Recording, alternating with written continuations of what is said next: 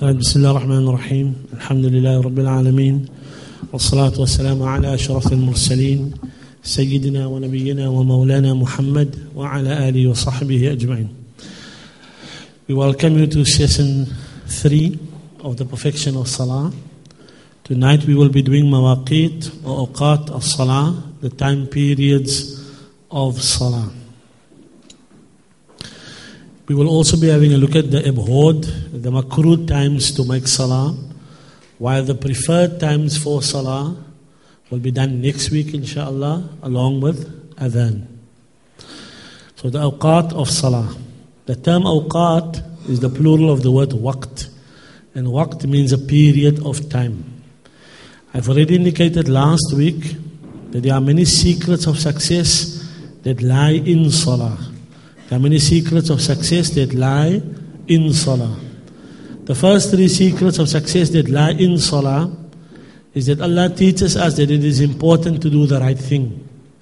In the Quran, we are told by Allah, وَمَا خَلَقْتُ الْجِنَّ وَالْإِنسَ إِلَّا لِيَعْبُدُونَ The only reason I created mankind and jinkind is for my worship. As such, performing Salah, which is an act of worship, is the right thing to do. And it is the first secret. The first secret is do the right thing. Do the right thing. Allah says in the Quran, Man amila salihan min dhakarin aw untha, whosoever does the right thing, the act that is appropriate to the moment, min dhakarin aw untha, whether you are male or whether you are female, huwa mu'min, while that person is a believer, they are committed to honorable action. So Allah promises in the Quran, فَلَنُحْيِيَنَّهُ حَيَاةً طَيِّبَةً Such a person, we will surely grant them a good life in the dunya. And in the akhirah, وَلَنَجْزِيَنَّهُمْ أَجْرَهُمْ بِأَحْسَنِ مَا كَانُوا يَعْمَلُونَ We will surely reward them a reward that exceeds in goodness that which they had done in this world. And Allah knows best. So the first thing to do is to do the right thing. That is salah. But it is not merely sufficient to do the right thing. You need to do it in the right manner. So the Prophet of Allah teaches us, Sallu kama ra'aytumuni usalli. Make salah as you see me making salah. And in tonight's lesson, not only is it necessary to do the right thing and to do it in the right manner, you also have to do it at the right time. You also have to do it at the right time. So Allah says in Surah An-Nisa verse 103, Inna salata kanat ala al-mu'minina kitaban mawquta. Verily salah is prescribed to be performed by the believers at appointed times. If you perform the salah before its time, that salah is invalid. You won't be called sinful, but the salah is invalid. If you perform the salah outside of its time, without a good reason, then you are a sinner. And there are certain cases where ulama would even say that you are a disbeliever, and Allah knows best. We had discussed that already. So it is important that salah be made in its time. The first salah to consider is the salah known as Fajr. Fajr. The word Fajr means the break of day or dawn. The other term that is employed for Fajr is Subh. And Subh means morning. So Salatul Fajr, the dawn prayer. Salatul Subuh, the morning prayer. When does the time of Salatul Fajr start? So the ulama say, based upon the hadith that we will discuss now, that the waqt of Fajr enters with true dawn. With true dawn. So that means that there are two dawns. There is a false dawn, there is a true dawn, and on top of that we have a sunrise. So we need to know what's the difference between dawn and sunrise. Then we need to know what is the difference between true dawn and false dawn. And then we need to know that Fajr starts at true dawn. So Fajr starts at true dawn, not sunrise. And there's a difference between true dawn and false dawn. We'll have a look at that just now. So true dawn involves the appearance of light breathwise, sideways, on the horizon prior to sunlight, or sorry, sunrise itself. So dawn is something that occurs before sunrise, but there's a sequence. There's false dawn, which is light that shoots up vertically up into the heavens. I will give you pictures of it just now and explain it better. So when the light shoots up vertically into the heavens, that is known as false dawn. It is still night. You are still allowed to eat and drink if it is the month of Ramadan and engage in lawful intimacy with your wife. And if it's not the month of Ramadan, it's not the waqt of Fajr yet, so you can still make tahajjud and you can still sleep, and Allah knows best. Then there's true dawn, when the horizon and the breath itself, the breath of the horizon, light starts. And it starts growing thicker, thicker, thicker, thicker, thicker in an upwards motion. So that day is known as true dawn. Then only when a piece of the disk, the roundness of the sun, appears on the horizon, then that is sunrise. So dawn occurs before sunrise, and dawn means the appearance of light, not the disk, the ball of the sun yet. If, this, if the light shoots up straight into the heavens, then that is false dawn. You should ignore that. If the light occurs on the breath of the horizon and it gradually grows just before the sun starts peeking out, then that is true dawn. And that is true dawn. And if the dusk of the sun appears, then that is sunrise. So ignore sunrise, ignore false dawn. Fajr's work comes in when it is true dawn. Right? So it looks something like that. You see on the horizon itself,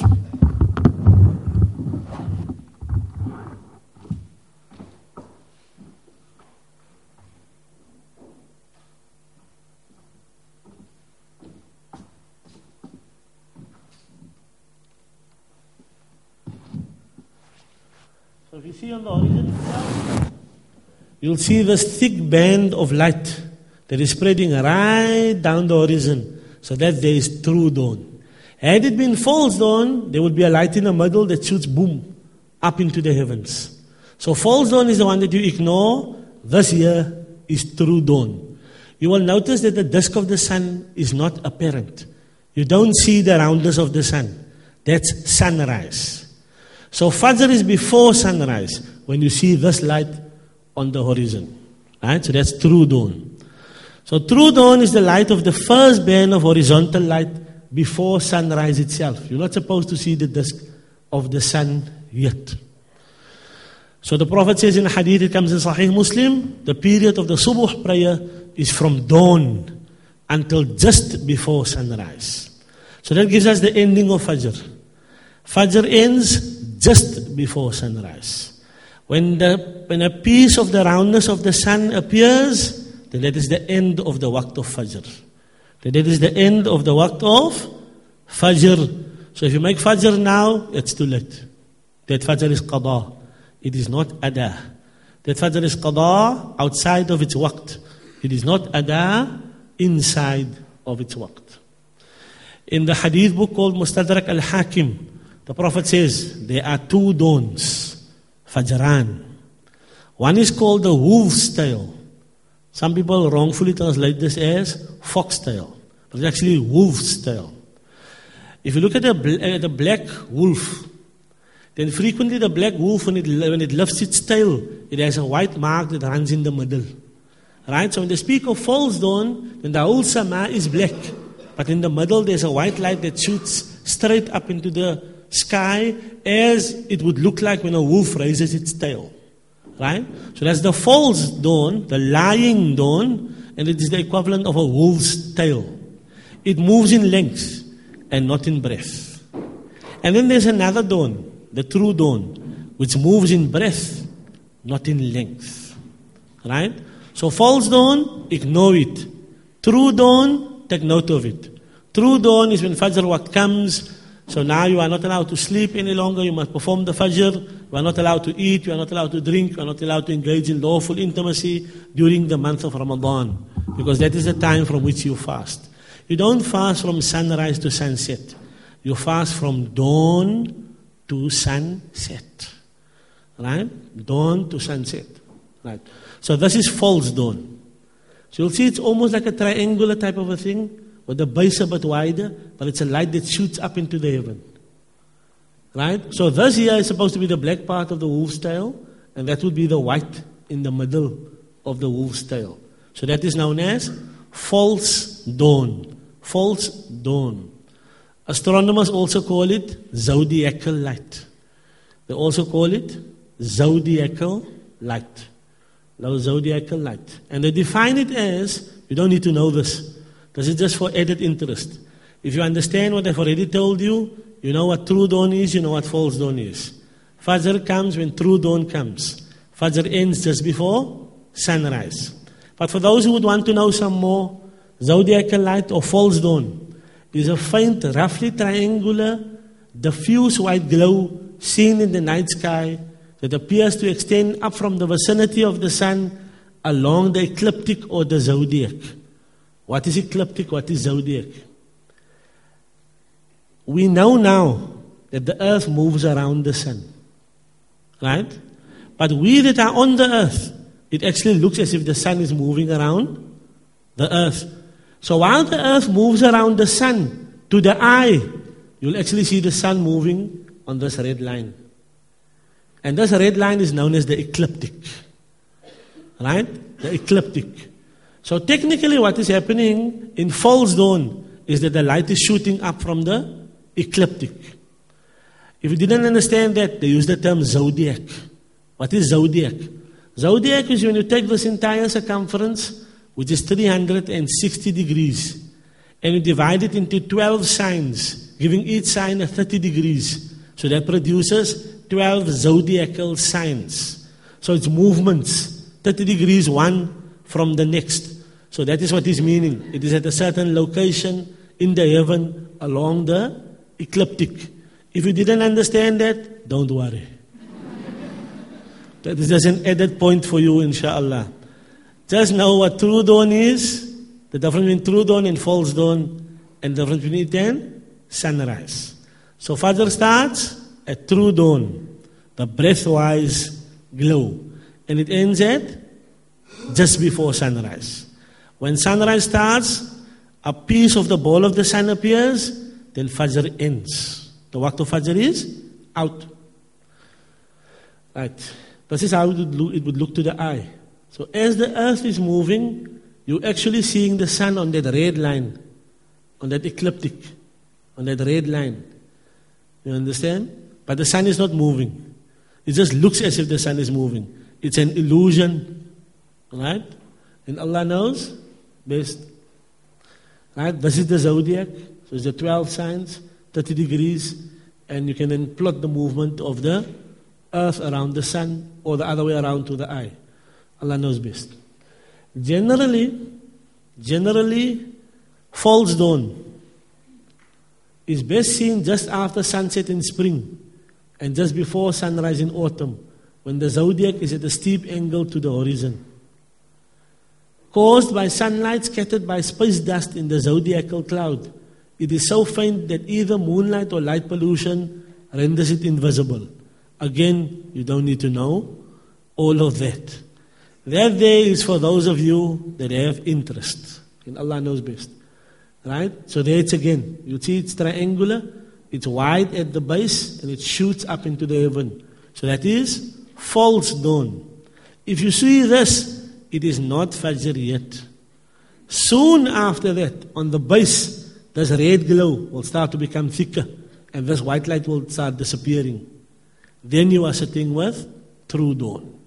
And Allah knows best. Right? So another picture of false dawn, another picture of false dawn. Right? Then that's sunrise. So sunrise is when you can see a piece of the sun. It doesn't need to be as big as that. It can be just a small little piece sticking out. The moment you see the disk of the sun sticking out, that's sunrise. So that means that Fajr has ended. So we say it again. Beginning of Fajr, true dawn. What is true dawn? The horizontal light at, uh, on the base, right? That thick band of light on the horizon. And it continues from that time until you see a piece of the sun sticking out, sunrise. The moment it is sunrise, Fajr is complete. Right? The waqt of Fajr has ended. Right, that's that. Then Salatul Dhuhr. Salatul Dhuhr. The word Dhuhr actually comes from the term Dhahira. Dhahira. And Dhahira means an afternoon nap.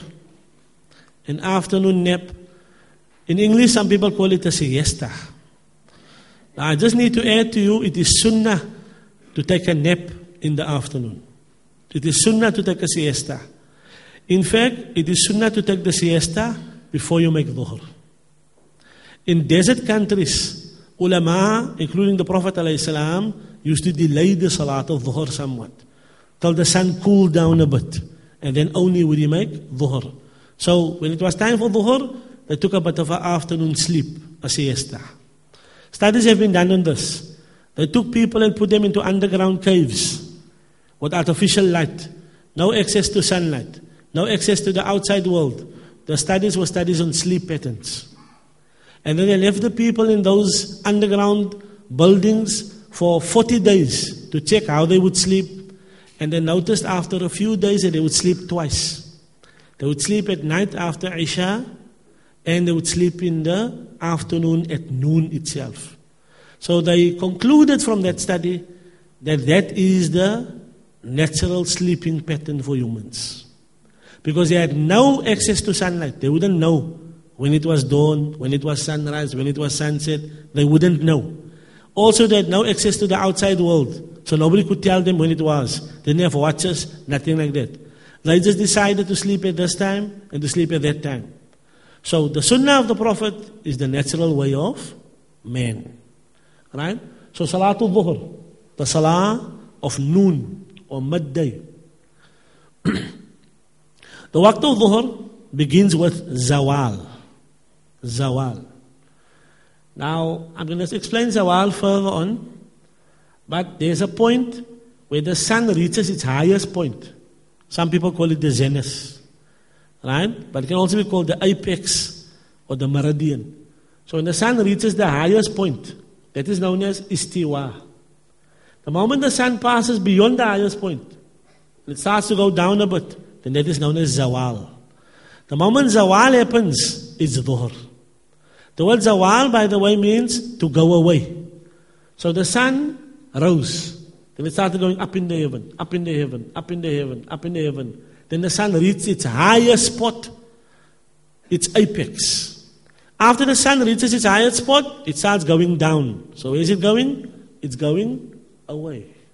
So they call it zawal, going away. When the sun passes the highest spot. The moment the sun passes the highest spot, that is known as zawal. Zawal is the waqt of dhuhr. Zawal is the waqt of dhuhr.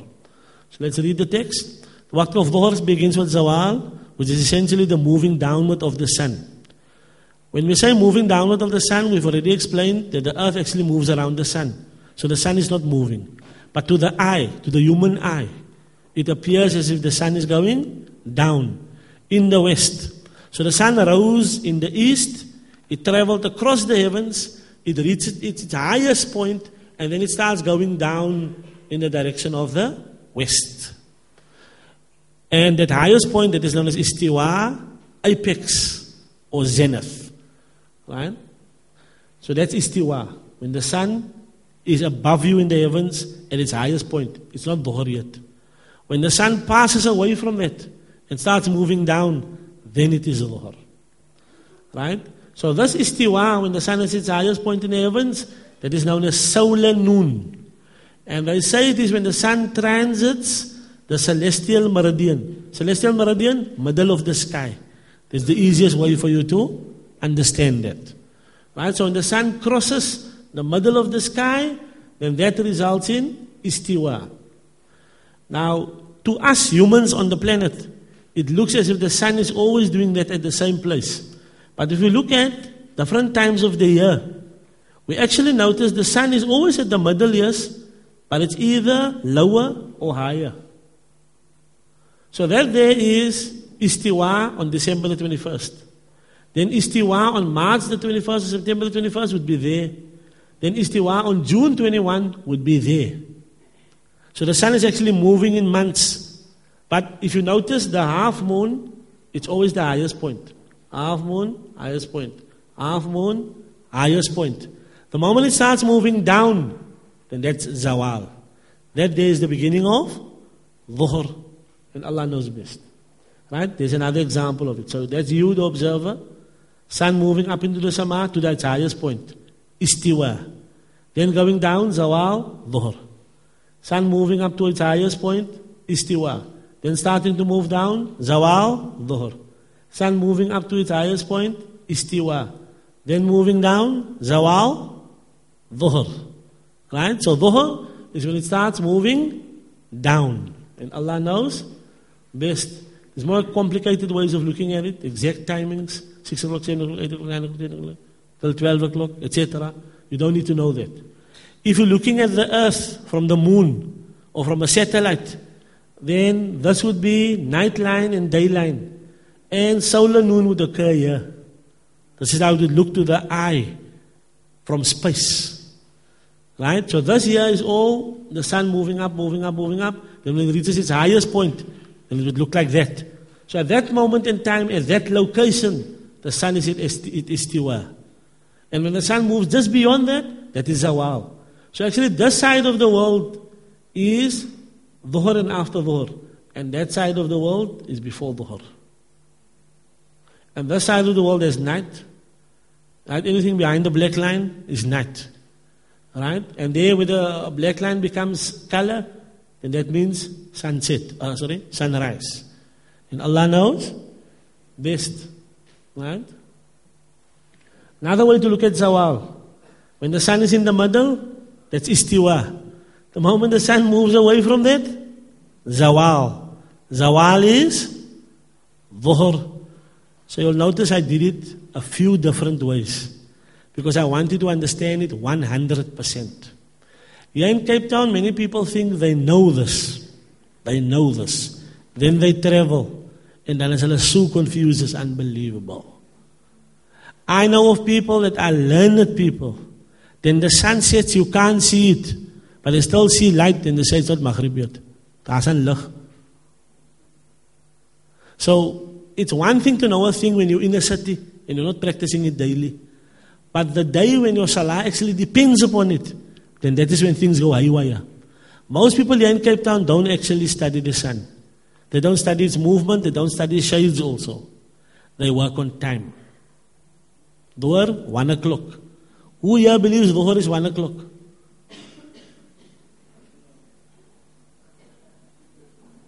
Let me ask you this question. When last was Dhuhr 1 o'clock? When last was Dhuhr 1 o'clock? Just look on your timetable when last was Dhuhr 1 o'clock. Have a look there. And Allah knows best. Right.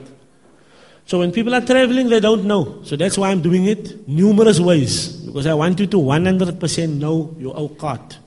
And remember, the time is not going to save you when it is not in accordance with what is in the sky. You must follow the sky, you must follow the shadow. And I will explain both. So at the moment we're explaining the sky, the sun. Right? Again, sun in the middle, moving beyond zawal. The waqt of dhuhr ends when the shadow of an object becomes its equal. The waqt of dhuhr ends when the shadow of an object becomes its equal. So let's say, for example, that I was two meters long. So when my shadow is two meters uh, sorry? Yeah, when my shadow is two meters long, right, after growing now again. So there's a discussion there. When my shadow is two meters long after growing, with the exclusion of the shadow that was present at Zawal, then the waqt of Dhuhr will end. So it must be a shadow that is equal to two meters. Then also there was a small piece of shadow at Zawal. I have to filter that in also. So let's say that was a a comma one meter. So that means when the shadow is equal to me plus a comma one meter, so that's 2.1 meter, then the waqt of dhuhr ends. So waqt of dhuhr begins at zawal. Waqt of dhuhr ends when the shadow of an object is its equal, excluding the shadow at zawal. Right. How do we know this? The hadith in Tirmidhi, hadith 149, when the Prophet said, Jibril led me in Salah at the Kaaba twice. The first time he led him in Salah, he showed him the beginning of the waqt. The second time he led him in Salah, he showed him the end of the waqt. In the first instance, he did so at Zawal. So that's the beginning of Dhuhr. When the shadow was the equal of a shoestring, and some say a sandal strap. And the second was, where was when the shadow of an object became its equal. So that's the beginning of Dhuhr, Zawal. That is the ending of Dhuhr, when the shadow of an object becomes its equal. So this is an object, a tree stump. And you will notice that the tree stump has a shadow. So I have to look at what is the length of the tree stump, and then I must compare it with its shadow. When the shadow is the equal of the tree stump, excluding that small piece of shadow that was at Zawal, then it's Dhuhr. Then it is Dhuhr. Right. I'll just give you an example. This person was playing around with this idea. So they put a pencil. Then when it was, let's say 10 o'clock, the shadow was over there. They made a mark. Then maybe 11 o'clock, the shadow was over there. They made a mark. Then the shadow was over there at 1.30. So this is sometime after 1.30. Now one of the things I want you to notice is that the shadow is not only becoming longer, see it's, it's crossing the paper plate already, the shadow is also moving like that. Because the shadow was there, but now it's moving in this direction. So not only does the shadow become longer and shorter, the shadow also revolves around the object as the earth moves. Now that's important. I will show you just now what that means. Right. Now this is an actual example of what it work, how it works. A, that's A. B, that's B. C, D, E. A, B, C, D, E, location of the sun. Right. When the sun rises, the shadow of the object will be at its longest. From there, right till the sun. As the sun rises up into the heavens, the shadow of the object becomes shorter. Notice the shadow at A and the shadow at B. You see how small the shadow is at B? As opposed to what it was at A. If the sun was at 6, the shadow would have been at its longest. Then, when the sun reaches zenith, istiwa, its axis, notice there's only a small piece of shade. Then, when the sun moves beyond it, just a little bit away from C, that's zawal. So that's the beginning of the waqt of dhuhr. I just want you to notice something. When the sun was on this side, see where's the shadow. When the sun is on that side, see where's the shadow. Then when the sun is starting to go Asr Waqtu now, going towards Maghrib, see the shadow is becoming longer. So actually what happens? The shadow is at its longest, it becomes shorter, shorter, shorter, shorter, shorter, shortest. Then the shadow moves to the opposite side of the object, and now it starts growing, growing, growing, growing, growing, growing, growing, until the sun sets and then the shadow is the longest that it can possibly be ever. And Allah knows best. Right. Now, beginning of Waqt of Dhuhr is when the sun crosses the middle.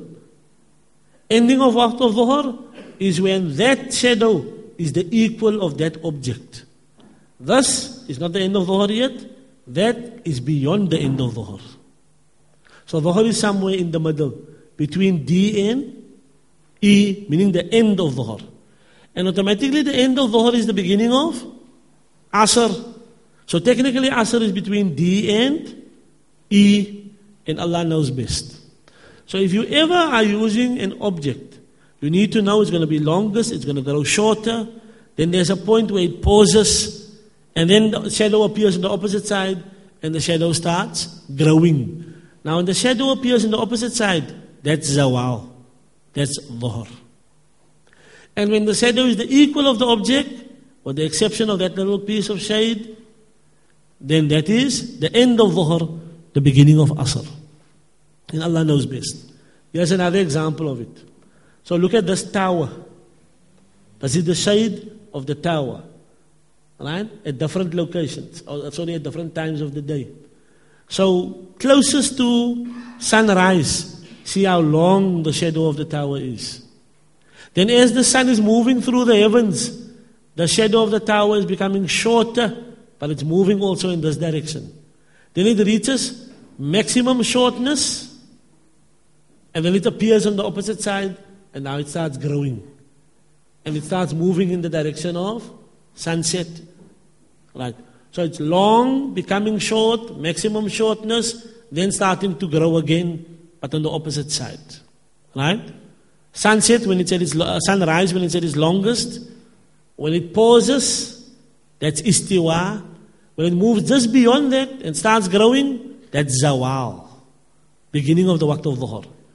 When the length of the object is equal to the tower, with the exception of what existed at istiwa, then that is the end of dhuhr the beginning of Asr. Right. Now Salatul Asr. The word Asr means to squeeze. And technically, the Salah of Asr is considered the squeezing out of the day. It's when you squeeze the day's juice out and then you have no day left. So that's why it's called Salatul Asr.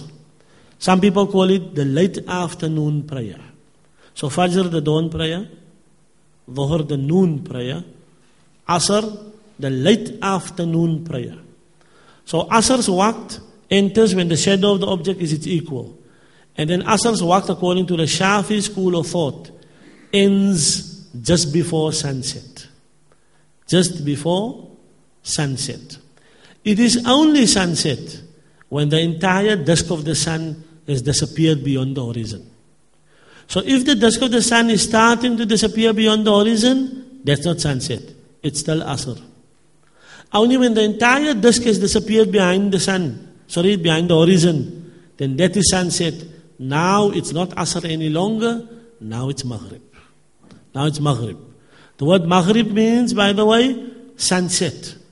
So automatically when the sun has disappeared behind the horizon, it is Maghrib. So the waqt of Asr begins with the end of the waqt of Dhuhr and continues up till just prior to sunset. So that over there is still Asr, because I can still see the sun.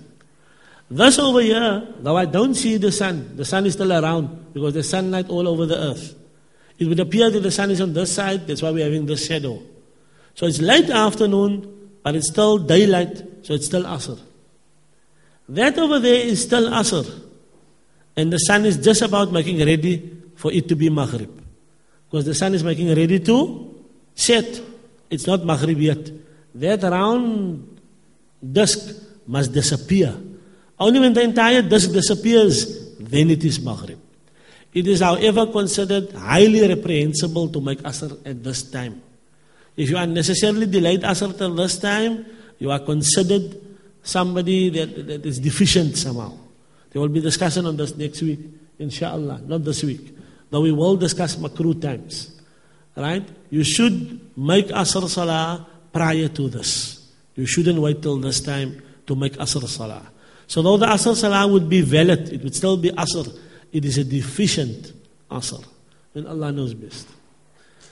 In Bukhari, the Prophet says, He who is able to perform one rakah of Asr prior to sunset has managed to obtain Asr. There are two things we learn from this hadith. The one thing we learn from this hadith is that the waqt of Asr ends with sunset. Because the Prophet says, if you perform one rakah of Asr prior to sunset, then you still manage to get Asr in its waqt. Right? So that means the waqt of Asr only ends with sunset, and that is the view of the Shafi madhab. The other ulama that say the waqt of Asr ends when the shadow is double the size of the object. And that's a view amongst ulama. But the Shafi school of thought is the view, it goes until sunset. Then there's another thing we learn from this hadith.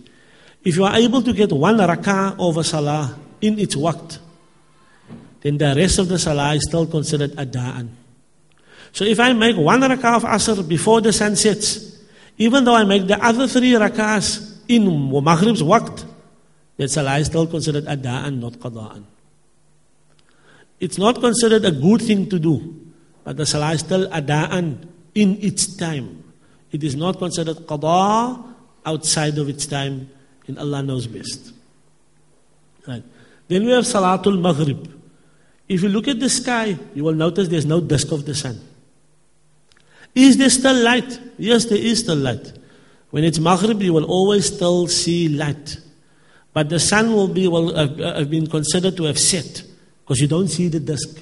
The moment you don't see the disk, sunset has occurred and it's Maghrib now. The the waqt of Asr is left, it is Maghrib now. The golden question is how long does Maghrib last? According to the Shafi madhab, Maghrib only lasts until this redness disappears. Now there are three shades that are important. There's red, there's white, and there's black. So the Shafi madhab says when the redness disappears, so what remains? White and black. Then it is no longer Maghrib. It is Isha now. The Hanafi madhab says no, the white must also disappear. So when the white disappears, then we only have black. So the Hanafi madhab says it's only Salatul Isha when it's pitch dark, even the white disappeared. The Shafi Madhab says no. When the red disappears, even though there's still some white light, it is still, what's it now, when the red disappears? Yeah, when the red disappears and there's still some white light, it is Salatul Isha. Salatul Maghrib has ended. So I say it again. Shafi school of thought, red light disappears. Hanafi school of thought, white light disappears. So that means according to the Shafis, it will already be Isha, now you can still see white light. While according to the Hanafis, it will only be Isha when it's dark. And Allah knows best. So the waqt of Maghrib begins when the sun sets by the disappearance of its disk behind the horizon and ends with the disappearance of the red glow known as Shafaq al-Ahmar. That there is not Maghrib yet. The dusk must fully disappear. Right? Not Maghrib yet. We can still see the sun. That day is Maghrib. Because we can't see the sun. Does it matter that there's a red light? No. As long as there's a red light, it's Maghrib.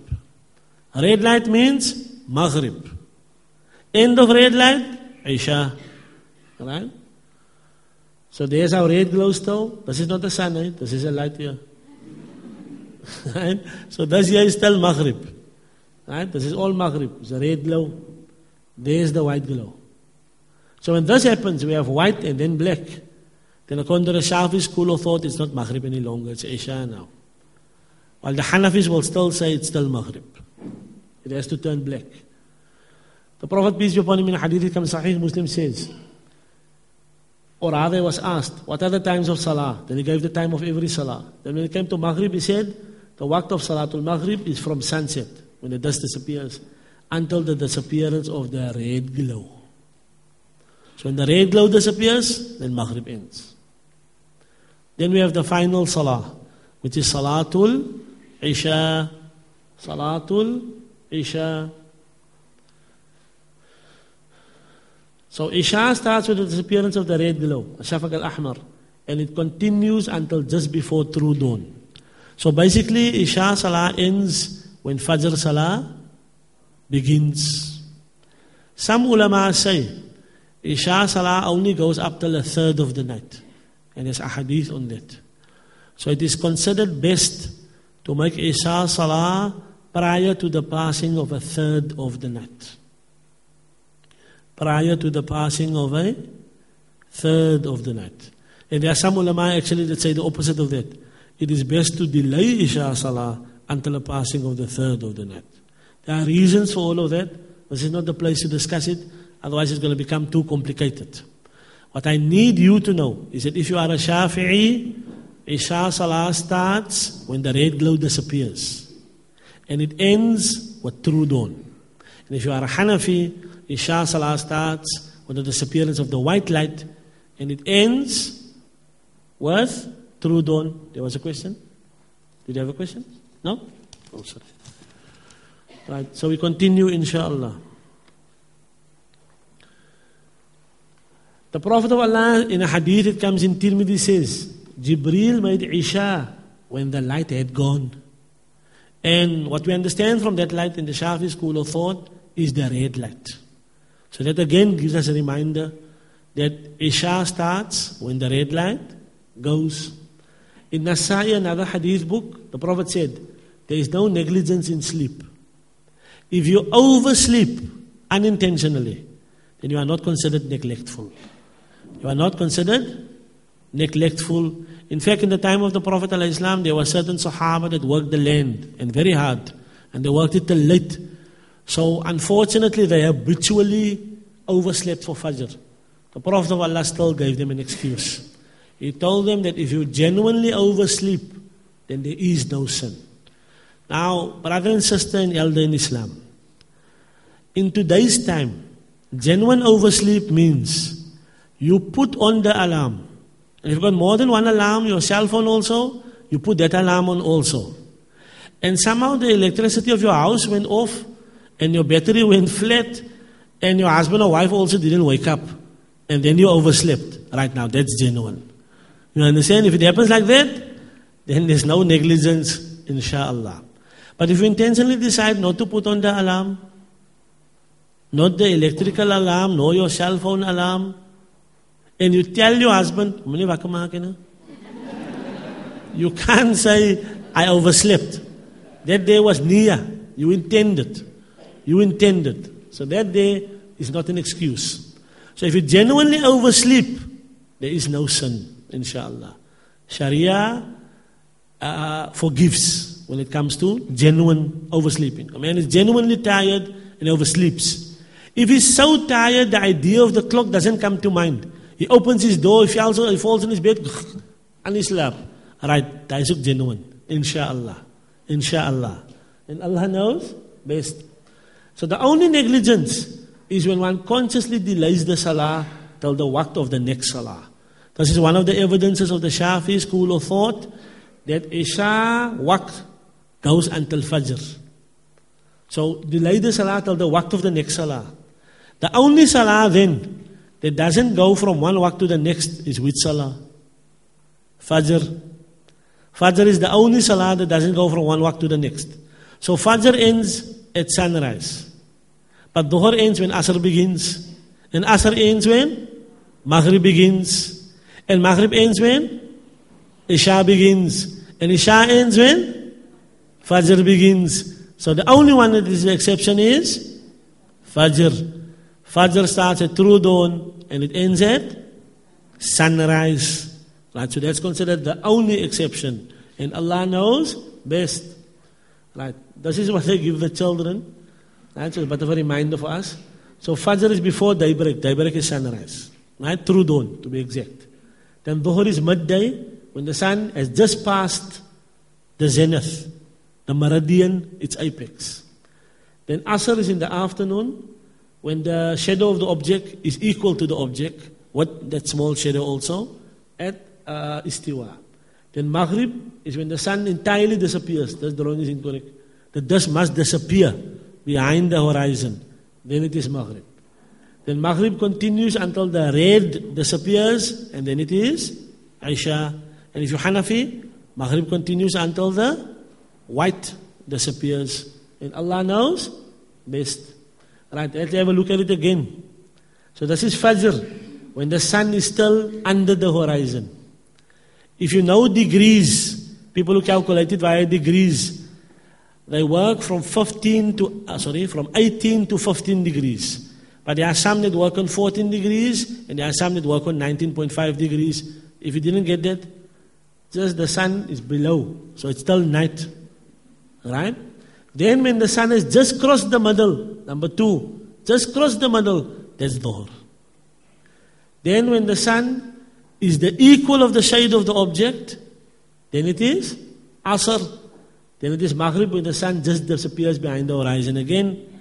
And then it is Isha when the redness disappears if you Shafi and the whiteness disappears if you are Hanafi. Allah knows best. The same thing, just differently. The same thing again, differently. Muslims have done it various ways, mashallah, to ensure that we know when the awqat are. Right. That day is the awqat of salah. Are there any questions before I continue? Some of you might find this particular lesson very dry, but uh, I have to I have to keep it based on the facts. You understand? And I need to make sure that you know when the awqat are. People are too uh, timetable dependent. They are too watch dependent. You need to start watching the movement of the sun and the shadows. Yes, the question? A very good question. What about when it's winter and you can't see? So there's a general law that, that I will discuss at the end. It is considered afdal, best, to make your salah at the beginning of a waqt. But if for some reason or the other you cannot decipher whether the waqt had begun, then you must delay that salah until you know for a fact. So the same is with breaking the fast. If you know for a fact it's Maghrib, then the sunnah is that you must break your fast as soon as possible. But if you've got reason to doubt, like for example, there's two timetables. The ene say Maghrib is 6.35, the say Maghrib is 6.40. So a whole five minute difference. Do I wait, yes or no? Now, if I were working on a timetable, I would definitely wait the extra five minutes. Because I don't want 12 to 13 hours to fall away just for five minutes. Time is Doesn't make sense. So I'd rather wait that five minutes and be sure. And when the five minutes are finished, right, now we can rush. now we can be hasty. Right? And Allah knows best. So while in doubt, you will delay. What if I'm in a country where it's night for six months of the year and day for six months of the year? So the problem with the day is not that I can't see the movement of the sun. I can see it. But the waqts is totally odd. If I were to work on local waqt, then that would mean I make five salahs per year. so what do I do now? So ulama say you must take the location that is closest to you, that has a normal 24 hour, five times daily. And then you must just adopt their waqtus. The same when you are not on planet Earth, for some reason or the other. And Allah knows best. Right? So now we are discussing the abhorred times of salah. Times when it is considered makruh and makruh tahrimi, sinful. Sinful to make salah. So there are five times when it is considered sinful to make salah. If you make salah during these times, if you make salah during these times, except for the exception now which I will discuss, then ulama recommend to the leader of that town that you must get a hiding. Discretionary punishment. Discretionary punishment means not a fixed punishment, which is anything from one hit up till 39 hits. Up till 39 hits, 39 strikes. And also the salah you make will be considered invalid. If you make salah during these five times, your salah is batil. That salah is null and void. So what are the five times? Time number one. After Salatul Subuh, till the sun is risen. So after you finished your Fajr Salah, you are not allowed to make any other Salah, except for the exceptions which will come in the end. You are not allowed to make any other Salah until the sun is risen. Right question? Moulana, I came in the mosque and I didn't make my two rak'ats of Fajr prior, nafal. But they already started Fard Salah. So I joined the Fard Salah. Somebody told me I can make those two rakahs after Fajr. Yeah, somebody that told you is right. You can make it after Fajr. So if for some reason or the other you're going to miss Jamaat Salah, or you're actually going to miss the Fard of Fajr, because the waqt is very limited, you must first make the Fard, and then make the Nafal after that. Even if that Nafal is going to take you into sunrise, you're still allowed to make that particular Nafal. Right? The two rak'ats, nafal before Fajr, is one of the most praiseworthy rak'ats ever. So if for some reason or the other you accidentally missed it, you are allowed to make it after Fajr. You are allowed to make it after Fajr. That is an exception. But generally after Salatul Subuh, we are not allowed to make Salah until the sun has risen. And at sunrise itself, we are not allowed to make salah until the sun has risen to the height of a spear. Until the sun has risen to the height of a spear, a spice. Some people don't exactly know what that height is. And how would I calculate it? Do I put a spear like that in front of me and then I look at the sun? How does it work? So other ulama have come up with other ways. One of the ways it is commonly used, if you see where the horizon is, you see where the sun is. There must be an equal distance between the horizon and the sun, the size of the ball of the sun. So there must be a ball's distance and then only the sun. And which ball? The sun itself. So if, the sun is a ball's distance, its own distance away from the horizon, then this makruh time ends. Exactly how long does it take? This can differ from place to place. In Saudi Arabia, they generally work on 15 minutes. So after the sun has risen, they work on 15 minutes. So 15 minutes after that, then this makruh time actually ends. And Allah knows best. But if you look at it using the eye, the hadith says the height of a, of a spear. If you can't figure out what a spear is, a spice, and what the height would be, as a. Understand? Then the equivalent of the disk of the sun. So the disk of the sun must be a distance equivalent to itself from the horizon. And Allah knows best. Number three, the third time when it's makruh and haram to make salah is when the sun reaches its apex. So that is when the sun is exactly up in the heavens until it starts its downward movement. The moment it starts its downward movement, it's zawal. So that means the waqt of dhuhr just came in. So now you can make salah. This time period is a very short time period. It's a very, very, very short time period. So it's not even enough to make a salah. But we are told to avoid that period. And I will explain that just now at the end.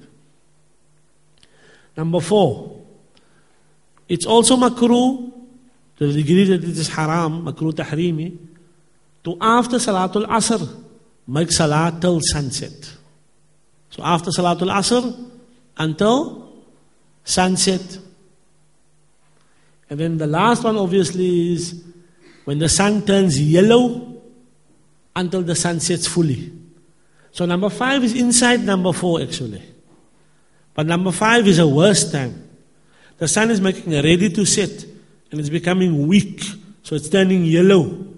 And then when it starts setting until it sets fully, there's a hadith in which the Prophet says, when the sun reaches that time, then the sun is setting between the two horns of Shaitan.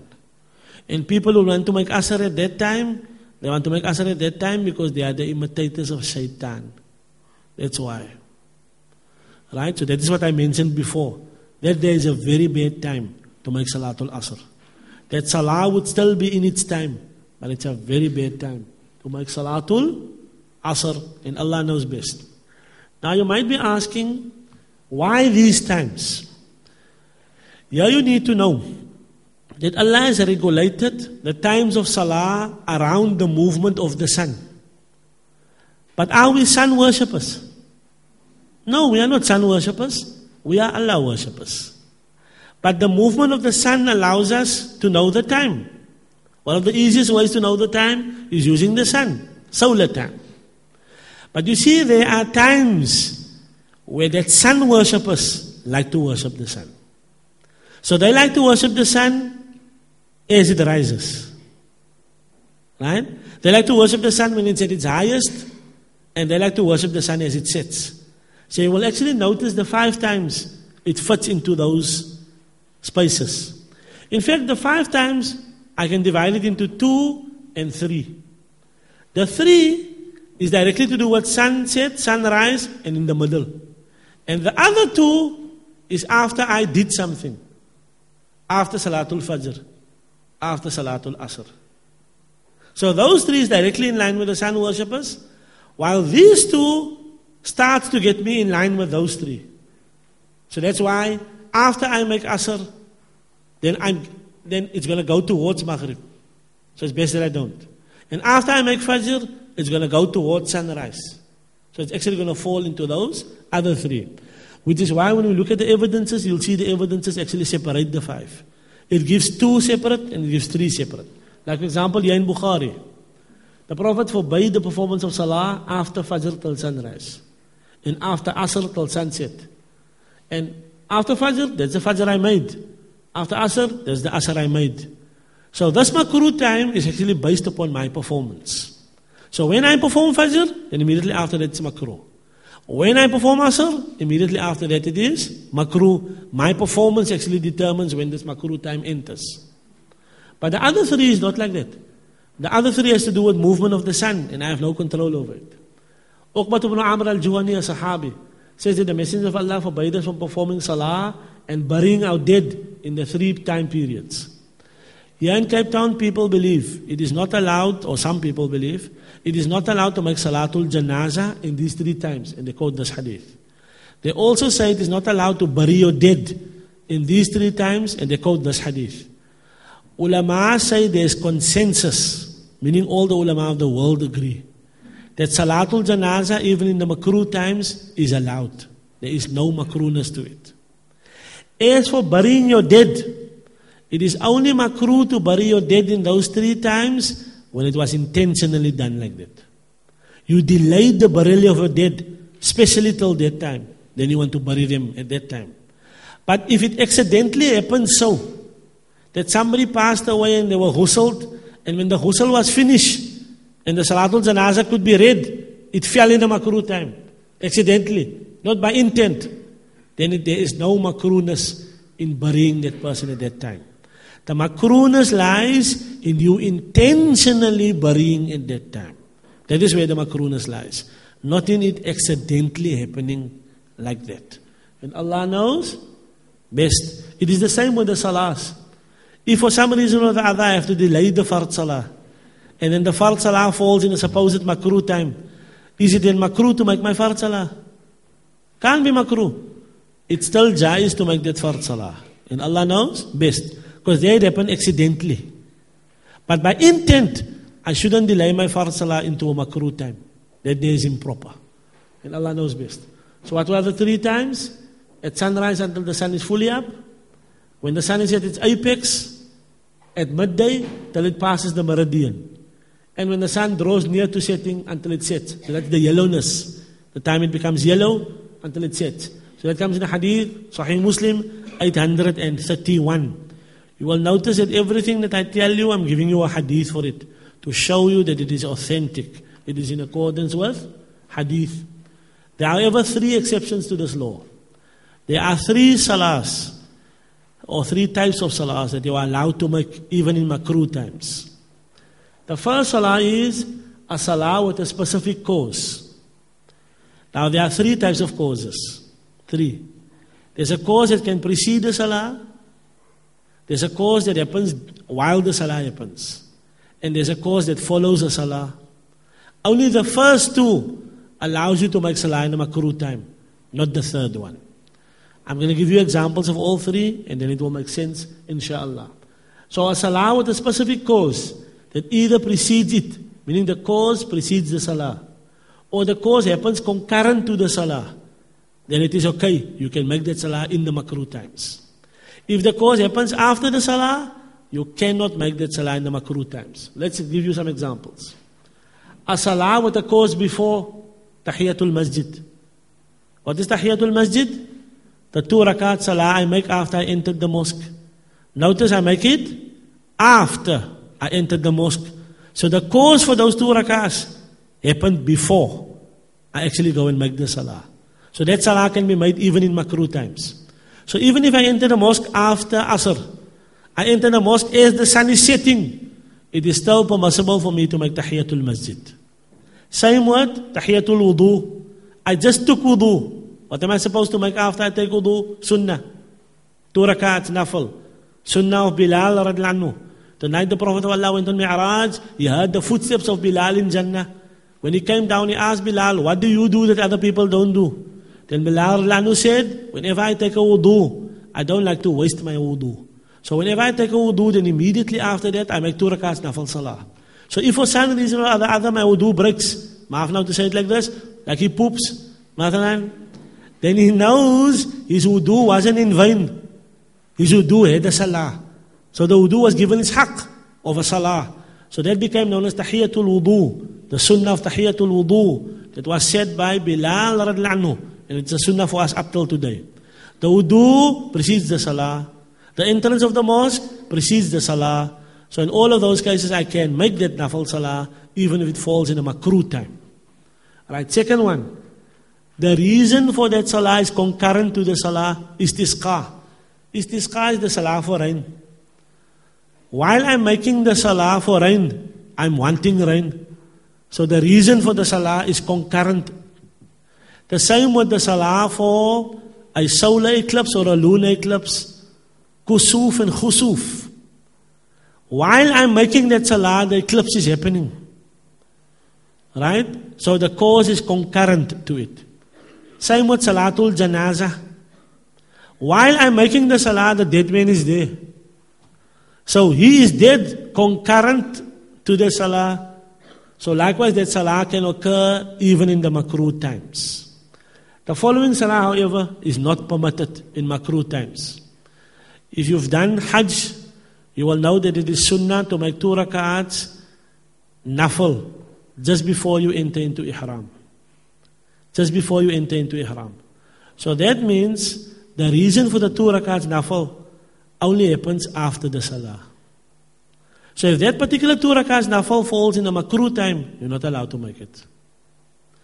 You're only allowed to make it if it is prior to the salah or during the salah. Not if the reason occurs after the salah. So there the reason occurs after the salah. You're only going to enter into ihram after you make the two rakats nafal salah. So that two rakats nafal salah can only be made in a non-makruh time, not in a makruh time. And Allah knows best. So that's why that is in green and that is in red. The one in red is to tell you cannot happen in a makruh time. The ones that are in green is telling you can happen in the makruh time, will not be makruh. So that is salah with a cause. The second time you are allowed to make a salah you are allowed to make a salah in the makruh times is when you attend Jumu'ah. When you attend the waqt of Jumu'ah and you are in the mosque, regardless of whether it is istiwa or not, regardless of whether the sun is in the middle of the heavens or not, you are allowed to make as much nafal salah as you like. You are allowed to make as much nafal salah as you like. And then finally, Salah in the Haram. And when I say Haram, I don't mean the mosque in Makkah. I mean the city of Makkah. When you are in the city of Makkah, then you are allowed to make Salah in the five times makruh, even if it's a nafal Salah. Right? I just want to add an extra point. Qadha Salah can be made at any time. Even in makruh times. Qadha Salah can be made. Because technically the reason for the salah happened before. Right? So qada salah can be made even in makruh times. Right? Are there any questions before I go on? Right, I'm about to finish. It's just one or two questions, inshallah, then I'll finish. Right? Any questions before we go on? What is this? The qada salah. Some of these ulama differ. A is not according to the Hanafi madhab, only according to the Shafi madhab. But B and C is according to other madhab also. Right? But not A. A is only according to the Shafi madhab. Right? Some of the evidences. Evidences for A. Imam Bukhari narrates the hadith of the Prophet. You forget a salah, should make it when he remembers. And there is no expiation kafara for it besides that. So you just need to make qada. From this the Shafi madhab learnt that if the cause happened before, then the salah can be made even in makruh times. Because the Prophet says, make it when he remembers. He doesn't say except the makruh times. He says, make it whenever he remembers. So even if he remembers during the makruh times, he can make it. Right? So that's evidence for A. Evidence for B. There's a hadith that comes in Abu Dawud, but the hadith is considered weak. So there's a rational argument. The rational argument is used by Imam Bayhaqi. Imam Bayhaqi says, it is well known that the Prophet ﷺ liked that people attend Jummah early. And he preferred that they engage themselves in Salah, without the exception or specification of time. The Prophet didn't tell the Sahaba, go for Jummah early and only make Nafal Salah as long as it's not istiwa. And to leave the mosque for Jummah is difficult. Because the mosque is so full, if you start leaving, you won't find your place again when you come out. So how would I know whether it's istiwa or not? So from that, Imam Bayhaqi understood that it is permissible to make nafal salah even during istiwa if you are attending Jumu'ah. And Allah knows best. Right, that's evidence for number two, B. Then evidence for number three, salah in the haram you can make it any time. The Prophet Allah says in the hadith, tawaf around the bait is like salah. How is that evidence? All ulama of the world agree you can make tawaf around the Kaaba any time of the day or the night. So if tawaf is like salah, you can make tawaf around the Kaaba any time of the day or the night, then what does that say about salah? Then it says you can make salah also any time of the day or the night. And Allah knows best. In fact, the whole of this hadith goes like this. Tawaf is like salah, except that you are allowed to speak in tawaf. You're not allowed to speak in salah. So while you're making tawaf, you can speak to your husband and you can speak to your friend, no problem. As long as you're speaking lawful things. And Allah knows best. But not in salah. Right. Some quick questions. And then in addition to a question that was asked and answered last week, and then we will end on this. Question number one. When is the best time to perform a salah? Right, general answer, some exceptions will be given next week. It is best to perform salah at the beginning of the waqt. It is best to perform the salah at the beginning of the waqt. Some ulama say you must delay Isha salah until a third of the night. Some ulama say you must delay Dhuhr until it's not so hot. The Shafi Madhab says no, even Isha at the beginning of the waqt. As for delaying until it's not so hot, that's only in desert countries, not for South Africa. So that means every salah is best to make at the beginning of the waqt. The evidence for that is the Prophet Muhammad was asked which salah is best, and he answered, the salah performed at the beginning of the waqt. Sahih Muslim, Hadith 85. Right, next question. Is it true that it is makruh? Reprehensible. Reprehensible means Allah would prefer that you avoid it, but if you do it, it's not a sin. Is it true that it is makruh to sleep before Isha Salah? So answer. There are two makruh acts related to Isha Salah. Makruh act number one. Sleeping before Isha when the waqt has entered. So sleeping after Maghrib, not makruh. Sleeping before Isha, not makruh. If the adhan went for Isha and then you go sleep, yeah, makruh. makruh. Right? So when the waqt entered and then you want to go sleep, right? What, what near you got? At that moment, you just heard the adhan going and you can sleep. So that time is makruh. Then also most people don't know it. But it's considered makruh to speak after Salatul Isha. It's makruh to speak and do other trivial acts after Salatul Isha. There are exceptions. Speaking in the sense of learning and teaching important things, deen. Speaking to your wife after Salatul Isha, all highly meritorious, and Allah will give you reward. Any other speaking, don't waste your time, go sleep.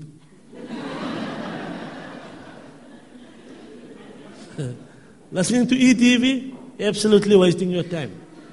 And Allah knows best. And the evidence for this comes in Sahih Muslim Hadith 431. So you can go check it over there, inshallah. Right, question number three, which is the final question. And then I will just uh, put something at the end of a question that came last week. Is it permitted to delay salah from the beginning of the waqt till the end of the waqt? Is that permitted? Right, so the answer is while it is generally permitted to perform a salah anytime during its waqt. So anytime during the waqt you can perform a salah. There are two conditions. One condition is you are only allowed to delay it when you actually intend to make it later in the waqt. So when the waqt enters and then you tell yourself, eh, ek gaan dit later maak die waqt, then it's permissible to delay it. But if your heart is empty of an intention and the waqt is already there, then doing it later is considered problematic. Because what if you die? What if you die and the waqtu is there and your heart is clear, is clear of an intention to make that salah? Then that's considered sinful. So if you intend to make the salah, but then you die, then that is not sinful. As long as the waqt is still there. So the first is you must intend it. Secondly, delay must not lead to the five makruh times. Don't delay Asr Salah until the yellowness. Then that is problematic. Right? You should perform Asr Salah before that, inshallah. Last, not last week, last when we had a lesson, I mentioned that in the Shafi madhab, if you are a woman and your haid comes to an end, if your haid comes to an end for Asr Salah, then you have to make the Dhuhr Salah and if your haid comes to an end for Isha Salah, then you must make the Maghrib Salah. So that there that I told you is 100% correct. I know some of you doubted. Then came the question what if I didn't know before and many years passed? Must I make qada of all of those salahs? So then I gave the answer yes, you must make qada. And what I meant by yes, you must make qada is according to the Shafi school of thought. There are other ulama that have other views, such as the Hanafi school of thought. The Hanafi school of thought say you don't need to make that qada. And you have the option to practice that view. Right? The reason I didn't mention that last week is I don't want to freely give the views of other madhab and people have the thought that you can go crazy with the madhabs and pick and choose as you like. But you need to understand that the practice of the ulama, especially of the Shafi madhab, is that a non-scholar technically is not a true follower of a madhab. So a non-scholar has the right to follow another madhab, especially when it places them in difficulty. So you will notice that I sometimes give another madhab's view when that first madhab's view is too difficult perhaps for our people. Right? So that is what I'm adding here, inshallah. Uh, there is some more questions. Uh, my time is totally up, so I'd rather just answer the questions, the two questions I see here next week. Or can I quickly answer? No? Time up? Huh? Can I answer? Right, okay, Bismillah, quickly. What is the ruling of women wearing socks while making salah? In the Shafi madhab, a woman must wear socks. If a woman doesn't wear socks, her salah is not valid. In the Hanafi madhab, they don't require you to wear socks. If it's compulsory, what happens, for instance, if you're in a situation and you don't have socks on you, will your salah be accepted? You should have socks on you. Your feet are aura. So why are your feet not covered? or do you make qada when you get socks? Yes, according to the Shafi madhab, you must make qada. If a woman is pregnant or breastfeeding, is she allowed to fast? Yes. Your pregnancy is divided into three trimesters. Generally, fasting and traveling in the first trimester and the last trimester can be dangerous. But you must consult a medical specialist. If the medical specialist says it is dangerous for you to fast, it will harm you, then you don't need to fast, but you must make qada. If the medical specialist says it's dangerous for your child, then also you are allowed to eat, but not only must you make qada, you must pay fidya for every day. And the reason you must pay fidya for every day is the reason you are not eating is not due to the person that's supposed to fast, you. It's due to a person inside you. So you're trying to save somebody else's life. So over, even though you got the right to save that person's life, you must pay fidya for that. And Allah knows best. Yeah, so the question is, must you make qada? The answer is yes, you must make qada. And by the way, if you didn't know it, you must make qada before the next Ramadan comes. If you don't make qada before the next Ramadan comes, you are a sinner. And on top of that, you must pay kafara. And Allah knows best. We continue next week, inshallah.